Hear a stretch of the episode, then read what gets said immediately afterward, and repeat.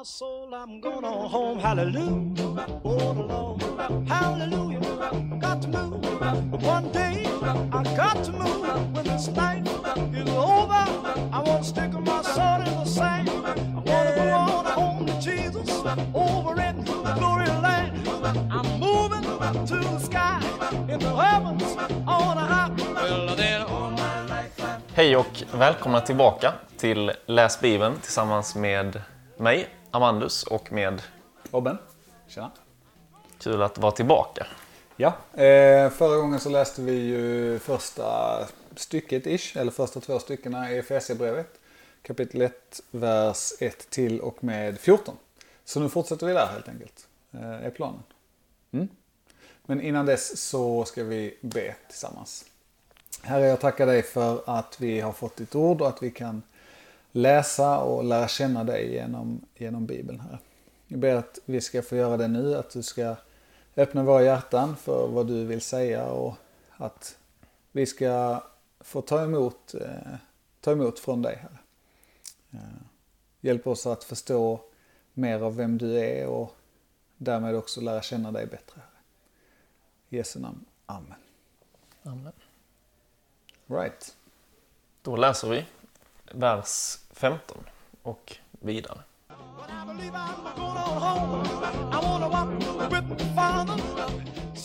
Jag kan ta en sak som jag har tänkt på. Som jag Ja. tycker är rätt så i den här. ehm, det är redan, nu kommer det. Vi sa förra gången, förra gången så gick vi ju nästan vers för vers. Och sen så sa vi efteråt att det kanske vi inte gör varje gång. Det kanske vi inte ska göra. Men nu börjar jag från början. Nu gör vi så ändå. Ja, vi får se, det vet man inte. Men jag börjar i alla fall i vers 15. Eh, sedan jag hört om er tro Herren Jesus och er kärlek till alla de heliga upphör jag inte att tacka Gud för er när jag nämner er i mina böner. Nu har jag läst på lite, så jag har fuskat lite. Men jag tycker det är några saker som är riktigt fräcka här. Det första är ju att eh, Paulus har hört om deras tro. Alltså att det är liksom... Han skriver till Efesus men han har liksom träffat människor som berättar om dem och bara så här, wow men kolla de kristna i Efesos, de är liksom så här och så här och så här. Eh, och sen så, det andra grejen han gör, eller som han tar upp, är den här kärleken till alla de heliga. och det tycker jag är fräckt för att av allt han hade kunnat välja liksom så här, detta har jag hört om. Så hade han kunnat, han hade kunnat ta upp problem de har hört. Han hade kunnat ta upp liksom så här, åh så mycket bra socialt arbete ni har, liksom vilka stora evangelisationssatsningar ni gör. Hur många omvända ni har, liksom tänk så många nya som kommer till er kyrka, hur den har växt. Alla sådana grejer. Nu vet jag inte om det var så, men han hade kunnat ta upp massa av de grejerna. Men det han väljer att ta upp, det han väljer att liksom, så här, detta är det jag hörde om som på något sätt satte sig hos Paulus. Det är kärleken till alla de heliga. Alltså alla de andra kristna. Just det. Och det, jag tycker det är så grymt för att för oss så är det ofta, tycker jag i alla fall, det är väldigt utmanande. Det, kan vara, det är väldigt utmanande att älska aktivt i liksom handling människor som ja, men, eh, fattiga, uteliggare, eh, så här, utsatta människor som vi är kallade till att älska och tjäna. Eh, men det kan också vara väldigt svårt, tycker jag i alla fall, att, eh, att älska människor i kyrkan. Men det är det Paulus liksom tar fasta på och på något sätt lyfter upp. Att så här, det man ser, och det är inte ens här, han tar inte upp liksom, sen jag hört om er tro och er kärlek till Gud, hade kunnat vara som han tog upp. Men det är det inte. Utan det är kärleken till de heliga, till de andra kristna. Att liksom, han på något sätt, eh, det som är tecknet för att de, för deras tro är på något sätt den interna kärleken så. Mm. Också i förhållande till, tänker jag mycket i förhållande till på andra ställen i andra brev där han skriver om hur liksom det finns stridigheter inom församlingen på något sätt. Så det tyckte jag var riktigt, det är det han tackar Gud för. Eller det är, det är det som, det är därför han tackar Gud kanske snarare. Det tycker jag var riktigt häftigt. Ja, och det är kanske inget man heller bör ta för självklart. Liksom. Det känns som att det är ändå inte helt ovanligt att liksom kristna gemenskaper eller församlingar på olika sätt har liksom svårigheter inom församlingen.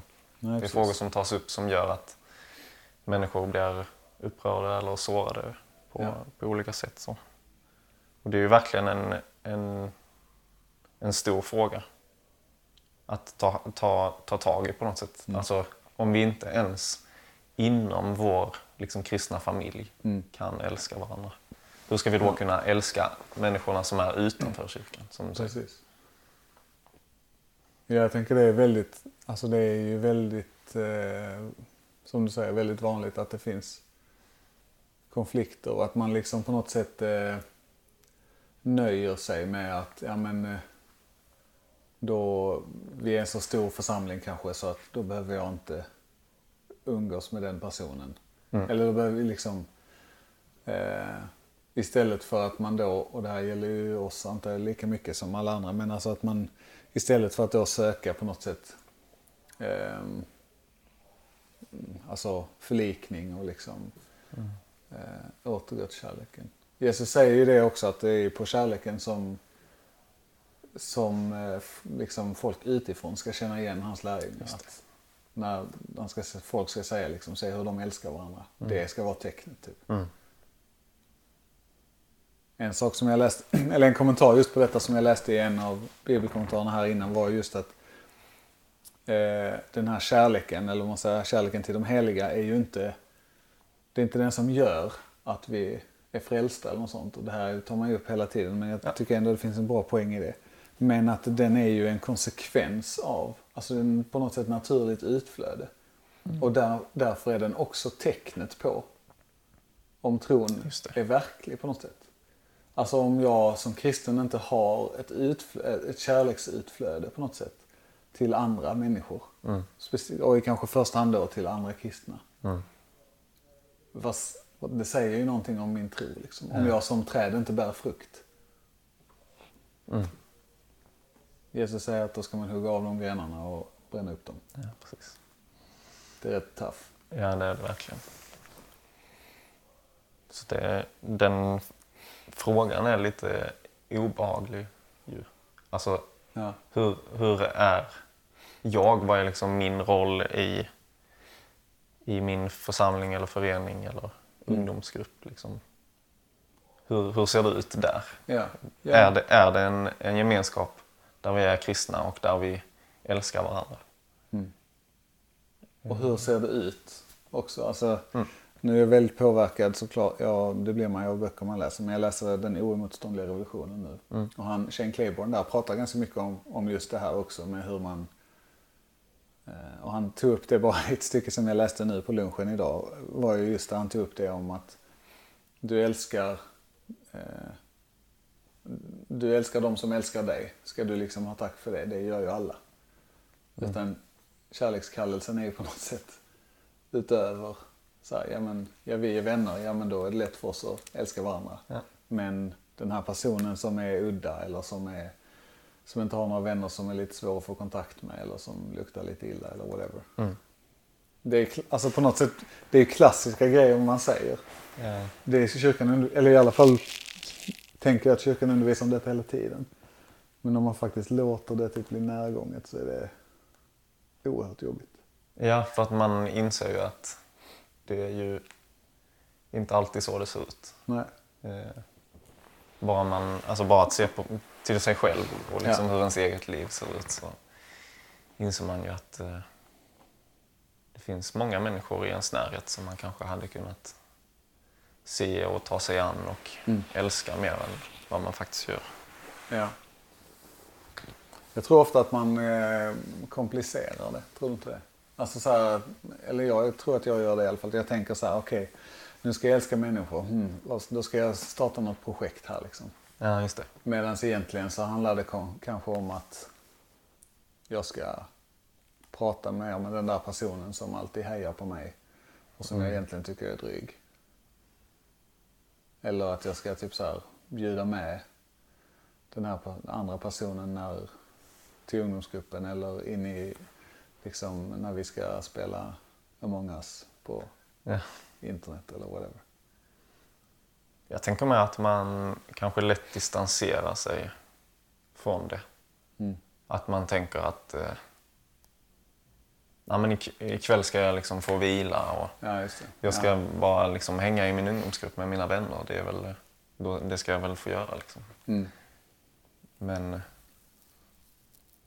du blir ju på något sätt aldrig ledig från att älska andra. Eller det blir ju lite feltänkt, tänker Ja, det blir det. Det blir som att tänka att det är, någon, det är ett krav Ja, och inte ett, ett typ så här, sätt att leva eller en Precis. konsekvens av... eller att det är en grej som man sätter igång eller stänger Ja, av. Liksom. Bara, Ja, men nu är jag igång, nu är jag i, i kärleksmode. Nu ska vi se här, vilka, vilka är det jag kan betyda någonting för? Sen bara, nej, och nu, nu får det vara nog. Nu går jag tillbaka till liksom min bubbla där, där jag bara slappnar av. Och, Ja, så är det nog för många. eller det, det känner jag i alla fall. Ja. Jag håller med. Man kan göra. Ja. Ja, vi ska, eh, det blir långt om den första versen. Mm. Jag tycker det generellt är det en, väldigt, en av kyrkans stora utmaningar. I, i lärjungaskapet liksom. Mm. Mm, Att ta kärleken på allvar. För att det är ju, nu, det kan ju vara väldigt drastiskt. Alltså, hela gamla testamentet är ju fyllt av eh, profeter som pratar om hur Israels folk inte tar hand om de fattiga och de svaga. Och så här. Tänk liksom om Amos hade kommit till oss idag motsvarande och bara, hallå, Amandus Obben. Hur tar ni hand om de fattiga i Malmö-Lund där ni bor? På vilket sätt? Alltså hur, hur älskar ni dem? Ja.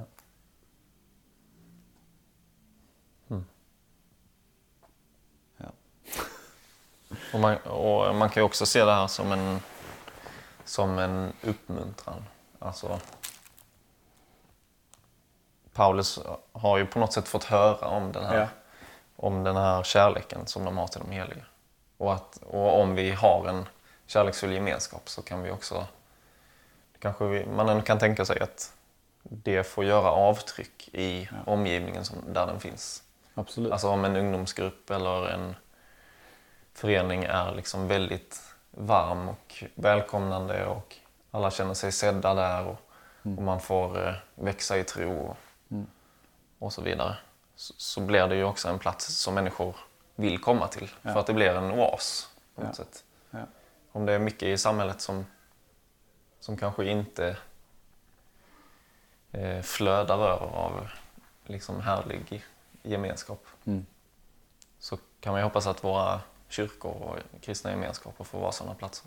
ja. Där människor liksom bara, wow, det här stället, där, dit vill, där vill jag verkligen vara för att Mm. där kan jag vara mig själv och människor är liksom schyssta här på ett helt annat sätt än på andra ställen. ja. Så det får man nog, man får, får också tänka att det är, en, det är eftersträvansvärt och man ska inte bara se ner på hur det ser ut utan Nej, precis. Nej, göra någonting viktigt. åt det. Ja, jag tror det också. Och det, det är ju tydligt. eh, Jag har hört flera av ungdomarna i grupper där jag har varit har ju sagt det också. Liksom. Man, man pratar om så här, ja, men vad är det för skillnad på det kristna, dina kristna kompisar och dina icke-kristna kompisar. Så är ju svaret i princip alltid att nej, men det är mycket mer kärleksfullt i den kristna gemenskapen. Folk är liksom bryr sig om varandra på ett annat sätt där. Och det är ju ett starkt vittnesbörd på något sätt då, om att här finns någonting. Ja, men verkligen. Mm. Mm. I vers 17 där så går vi vidare i texten. Ehm, att Paulus, Paulus ger oss på något sätt en, en, en inblick i hans bön. Mm. Det är rätt så, det är rätt så spännande egentligen. En av de första apostlarna och liksom de stora kristna ledarna. Vi får se vad det är han ber för. Eh, och då ber han att de ska få eh, vishetens och uppenbarelsens ande så att de får rätt kunskap om Gud. Och att hjärt, deras hjärtan då också ska upplysas. Och eh, det, vi var ju lite inne på det förra gången tror jag. Om den heliga ande och hur den heliga ande verkar i oss. Men det är ju, alltså vi- vishetens och uppenbarelsens ande är ju den heliga ande. Och alla kristna har fått ta, eh, ta del av anden. Och då kan vi också veta att den heliga anden liksom hjälper oss och ger oss ny kunskap om Gud och fördjupar oss i tron och så vidare. Eh, vi är liksom inte själva i att vara kristna utan Gud bor till och med i oss Ja. och hjälper oss och, och förtydligar saker. Det läste vi förra där att vi har tagit emot den utlovade heliga ande som ett sigill och att anden är handpenningen på vårt arv. Mm. Jag tänker också att det är, eller en sak som jag funderar på här är just och det här med kunskap. Mm. Jag, speciellt kanske i Sverige så här, eh, nu sitter vi i Lund liksom, eh, så här kunskaps, en av Sveriges kunskapsstäder eller vad man säger, där man, det är lätt att kanske eh, tänka kunskap som någonting teoretiskt. Mm. Men jag tror inte att det är så Paulus menar här. Eller generellt sett. Att det är inte så att man ska liksom, ju mer universitetsteologi du har läst, desto mer kunskap om Gud har du. Det är ju en sanning med modifikation, tänker jag. Därför att visst, du kan, du kan lära dig mycket och det kan vara superanvändbart. Alltså vi behöver ju teologer liksom. Eh, men när han pratar om kunskapen här eh, så är det ju kunskap som upplyser våra hjärtan så att vi förstår vilket hopp han har kallat oss till. Och hur rikt på härlighet hans arv är bland de heliga. Och så vidare och så vidare. Alltså att det handlar ju om kunskap som leder till insikt och som då också leder till konsekvenser i livet, tänker jag. Just det. Att det är liksom den här kärleken, jag tror och kärleken till alla de heliga. Den kommer ju av kunskapen. Som vi läste om i förra delen. Som de har fått. Mm. Eh, och som kommer här att de ännu mer på något sätt ska få det. Det. Och ännu mer ska, ju mer, ju mer kunskap man får så att säga. Desto mer får det omsättas i praktik också. Ja, och man kan inte... Man kan kanske inte egentligen som kristen säga liksom, ja, ja, men det här, det här kan jag, det här vet jag liksom om. Utan det är någonting som den helige Ande får visa om och om igen Ja. och fördjupa på något sätt. Ja. Alltså, att växa i tron är ju kanske inte så ofta att man lär sig nya saker som man inte visste innan. Nej. Eh, Utan det handlar om att fördjupa sig i det man redan känner till. Mm. Jag, jag vet att jag är frälst, men att det verkligen gör någonting med den då. Att få rätt kunskap. Ja. Att upplysas liksom mer och mer. Bli, att det blir större för en på något sätt. i Ja. Livet. Ja men det är just det, jag tycker det är gött man, att eh, liksom, allt det här syftar då, kunskapen och upplysningen, syftar till att vi ska förstå vilket hopp han har kallat oss till. Alltså, vi ska förstå det som Gud har gjort. Att han verkligen säger, ja men ni var döda, det kommer ju i kapitel 2 sen, vi var liksom vredens barn. Och, men nu är vi inte längre det, utan vi har ett annat hopp. Mm. Eh. Och vårt arv också. Eller hans arv är det till och med här. Hur rikt på härlighet hans arv är bland de heliga. Hmm. Spännande formulering. Just det, hans, alltså Jesu arv.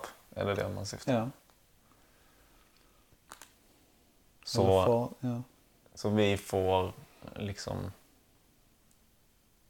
Har det att göra med att Jesus är Guds son. Och att när vi blir kristna så får vi liksom hans arv.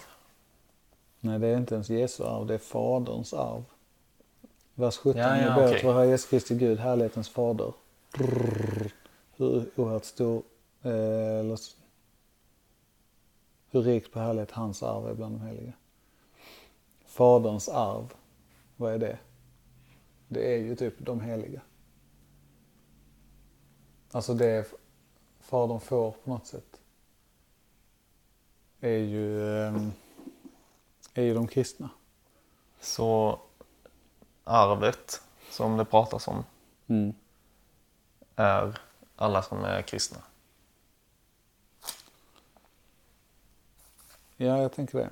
Jag har för mig, jag läste här någon att, eh, nu blir det lite fritt för jag hittar inte det i mina anteckningar, men eh, att i Gamla Testamentet så är ju Israel talas om som Guds arvedel. Mm. Att det är liksom eh, bland alla folken så har han utvalt Israel som sin arvedel. Eh, och nu så är ju detta då bara en fortsättning på det, eller man säger. Att de kristna, de som tillhör de som tillhör Jesus, de tillhör ju Gud. De är hans arvedel. De är det nya Israel på så sätt. Mm. Eh, då ska vi också förstå hur rikt på härlighet hans arv, alltså vi då, Mm. är bland de heliga. Att vi på något sätt ska få manifestera, kanske, eller visa Guds härlighet bland de Okej. heliga. Tänker jag nu högt. Ja. Och då Mm. knyter det ju in kanske i den här kärleken till alla de heliga. Att de kristna i Efesos, de visar redan det genom sin kärlek till alla de heliga. Men han ber att, Paulus ber att ännu mer ska få vara så. Ja. Kanske. Ja, vad spännande att sen- vi är, är på något sätt... Eh, då blir ju vi något slags mål. Eller så här. Vi blir liksom eh, vinsten Ja. i frälsningen. Ja, alltså Gud, vi kommer hem till Gud. ja. Ja men Guds mål eller Guds liksom hela poängen med att Jesus blir människa och, och dör och uppstår är ju för att vi, att Gud ska kunna samla oss tillbaka in Mm. Att han ska få sitt arv, det som han förtjänar. Ja. På något sätt. Jag tycker också det är grymt här sen när det fortsätter. Att vi ska förstå hoppet som han har kallat oss till. Vi ska förstå härligheten som bland de heliga. Vi ska också förstå hur oerhört stor hans makt är i oss som tror. Därför att hans välja kraft är verksam. Mm. Alltså, jag tycker att det det är ju en väldigt, hela det här stycket känns som, hela den här korta bönen känns för mig som att den handlar så oerhört mycket om församlingen. Mm. Alltså den börjar liksom med kärleken till de heliga och därför tackar eh, Paulus Gud när han nämner dem i sina böner. Och sen så ber han att det liksom ännu mer ska bli så, ännu mer upplysning, ännu mer kunskap. Mm. Som då kommer att leda till att vi förstår vilket hopp vi har. Vi förstår hur Guds härlighet syns bland oss. Och hur stor hans makt är i oss. Mm. Och därför liksom Därför kan församlingen verka ännu mer på något sätt. Just det, då kommer det hända grejer. Ja men lite så. Då kommer eh, vi som är kyrkan liksom att användas av Gud. Ja. Om man hoppar då, eh, nu vi till men om man hoppar till vers eh, 22, mm, 22. Så fortsätter denna kraft verkade han i Kristus och så vidare och så vidare. Och så eh, honom som är huvud över allting gav han åt församlingen, alltså Jesus gav han åt församlingen, som är hans kropp, fullheten av, fullheten av honom som uppfyller allt i alla. Mm. Alltså det är ju, vad gör kroppen? Jo men den gör ju huvudets vilja på något sätt. Så alla de här grejerna bär liksom in i att kroppen, församlingen, kyrkan är aktiva. Så vi, vi blir Jesus i världen idag. Ja men typ. Eller kyrkan är Kyrkan är ju kropp. Alltså ja. Det är ju, jag, jag har börjat mer och mer tänka att det är liksom. Vi säger ofta det. Men jag, alltså det är ju. Jag tänker att det är inte en, beskri- liksom en fin filosofisk beskrivning överhuvudtaget. Utan det är liksom så här faktiskt. Fak, alltså det, är- det är så det är. det. Vi Det är liksom det som är Guds tanke hela tiden. Att när vi ber, det är ju den här klassiska att säga men vi ber att Gud ska ge mat till de som svälter. Mm. Ja.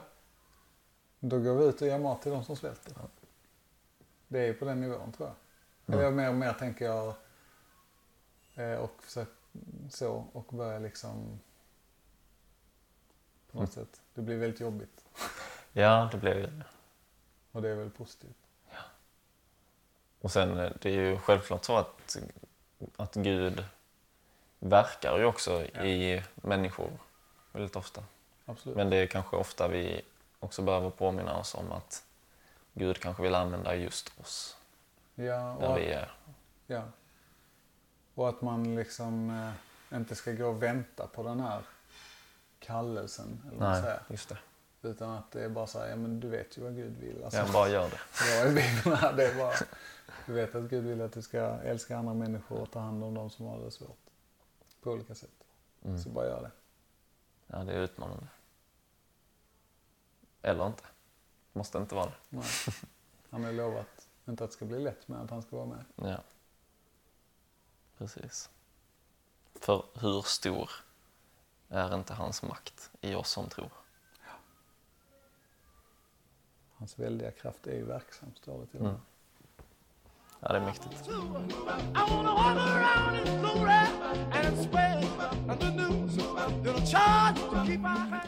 Ja, nu tror jag att vi inte hinner mer Nej, för idag. det var dagens. Men tack för att ni har lyssnat. Ja.